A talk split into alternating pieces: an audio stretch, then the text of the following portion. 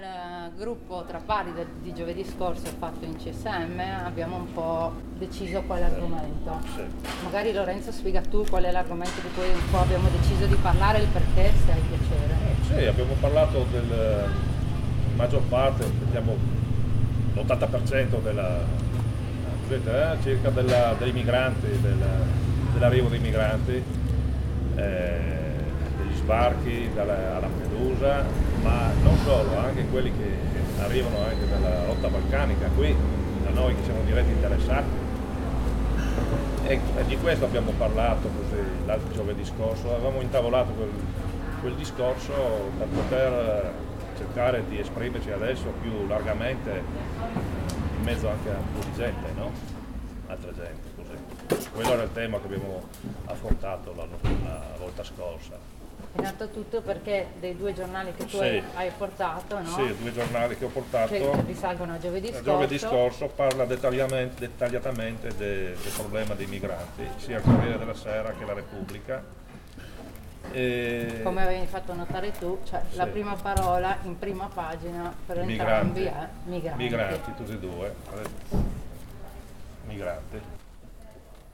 Quindi si può parlare degli sbarchi che sono avvenuti quei giorni, perché quella volta c'era proprio la crisi, proprio domenica scorsa, proprio di due settimane fa, quando c'erano addirittura più di settemila eh, appunto immigrati a Lampedusa, quando c'era nel, nello spot, nello spot di, di Lampedusa era strapieno, dieci volte la, la sua capienza, no?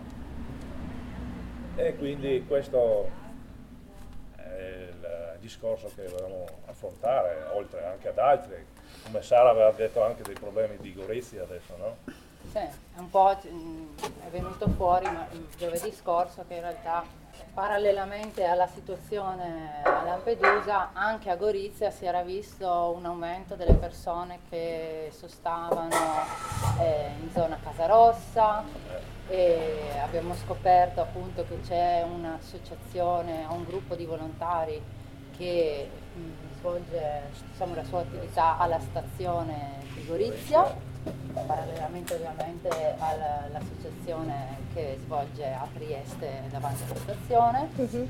E quindi abbiamo detto vabbè, parliamo un po' di questo argomento qua, troviamo un, un articolo che adesso noi vi abbiamo portato e vi abbiamo fotocopiato e che magari leggiamo insieme e dopo magri vediamo se nasce, se nasce qualche discussione.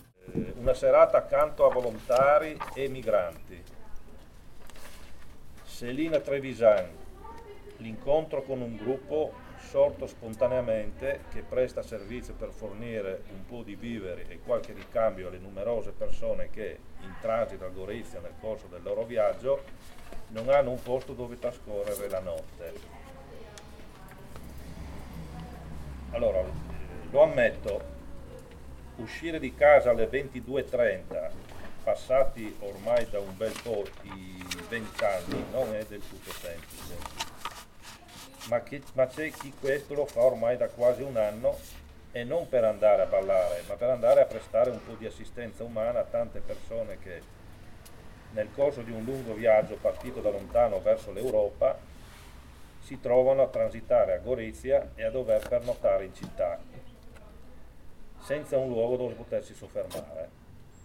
Stasera ho appuntamento con questi volontari, non facenti capo ad un'associazione, ma uniti semplicemente dalla voglia di fare qualcosa per chi non ha un posto dove trascorrere la notte, per rendere queste ore di attesa almeno un po' meno complicato.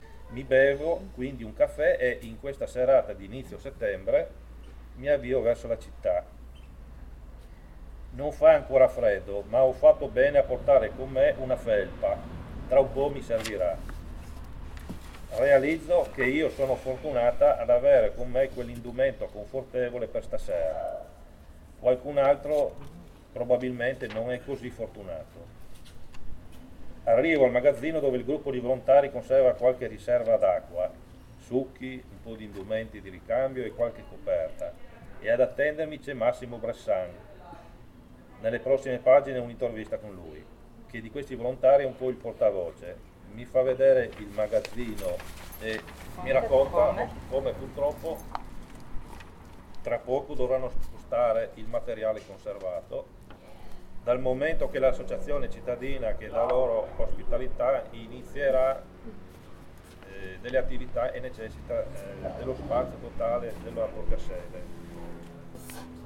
Vorremmo poter trovare qualcosa, magari vicino alla zona della stazione, per noi logisticamente più pratica dal momento che è lì che avviene il nostro servizio. Purtroppo non è così semplice e i costi per l'avvio e il pagamento delle utenze rappresentano qualcosa che va, verso, che va preso eh, molto in considerazione. Speriamo di trovare questo, presto una soluzione.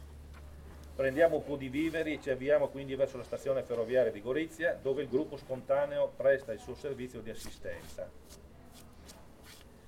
Accanto ad esso, due volte a settimana, anche alcuni volontari dell'U P Porta Aperta e di alcune associazioni cittadine che incontrano i migranti in stazione offrendo loro la possibilità di fare una doccia in casa San Francesco in un servizio offerto dalla Caritas diocesana. La stazione. Arriviamo e ad aspettarci ci sono Francesca, un'altra Francesca, Livia e Saed. Più tardi ci, aggiung- ci raggiunge anche Alessandro. Francesca è con il gruppo dall'inizio delle sue attività di assistenza, mentre gli altri si sono uniti nel corso dei mesi. Livia si trova in stazione per portare un po' di alimenti, ma poi decide di soffermarsi con noi. Il gruppo dei volontari stasera è eterogeneo. Massimo e Livia sono i grandi del team.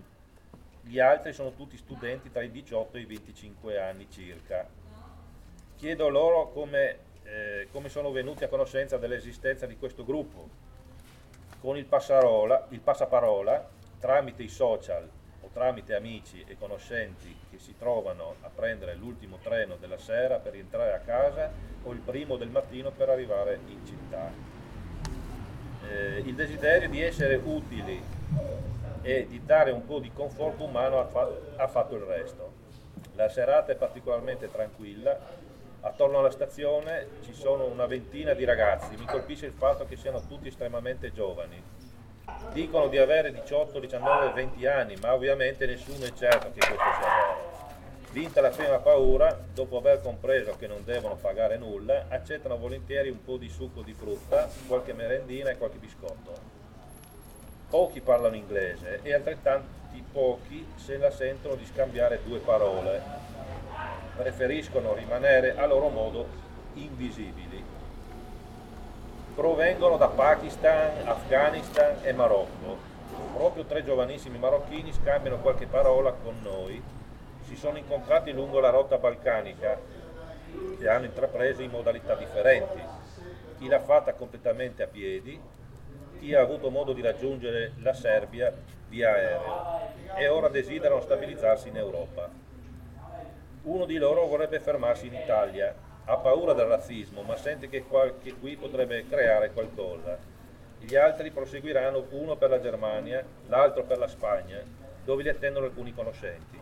Tutti i ragazzi presenti in stazione viaggiano leggeri, sulle spalle sono un zainetto sgonfio, segno che contiene poco o nulla, salvo tante speranze.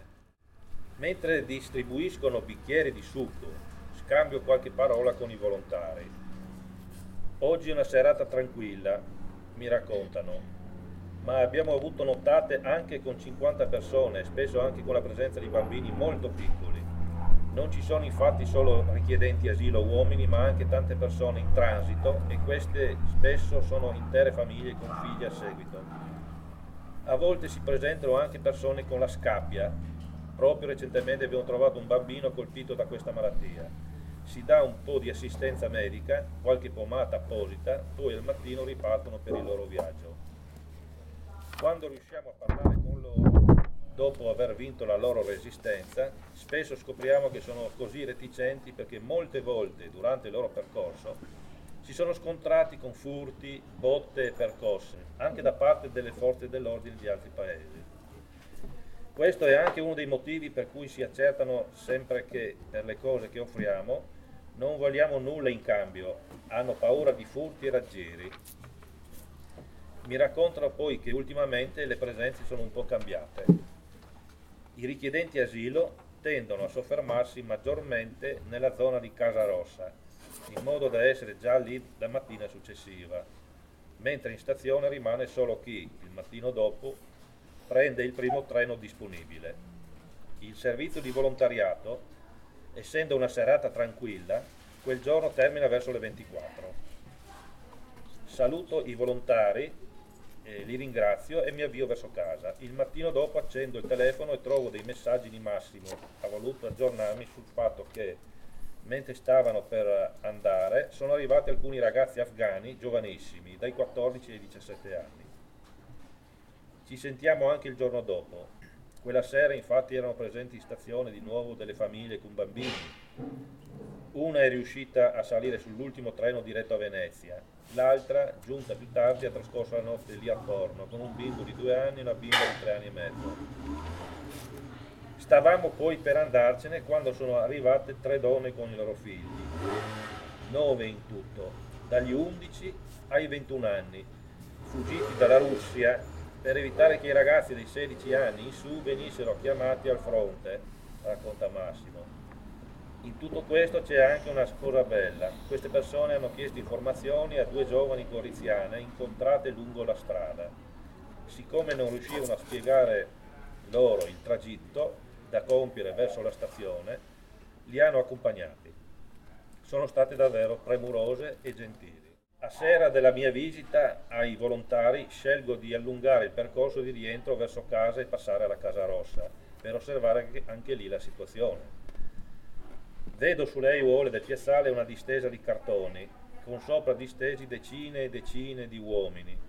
Passano lì la notte, il giorno seguente ripasso e vedo che nel boschetto adiacente si è anche creata una zona di riposo, con alcune tende per proteggersi dal sole ancora molto caldo.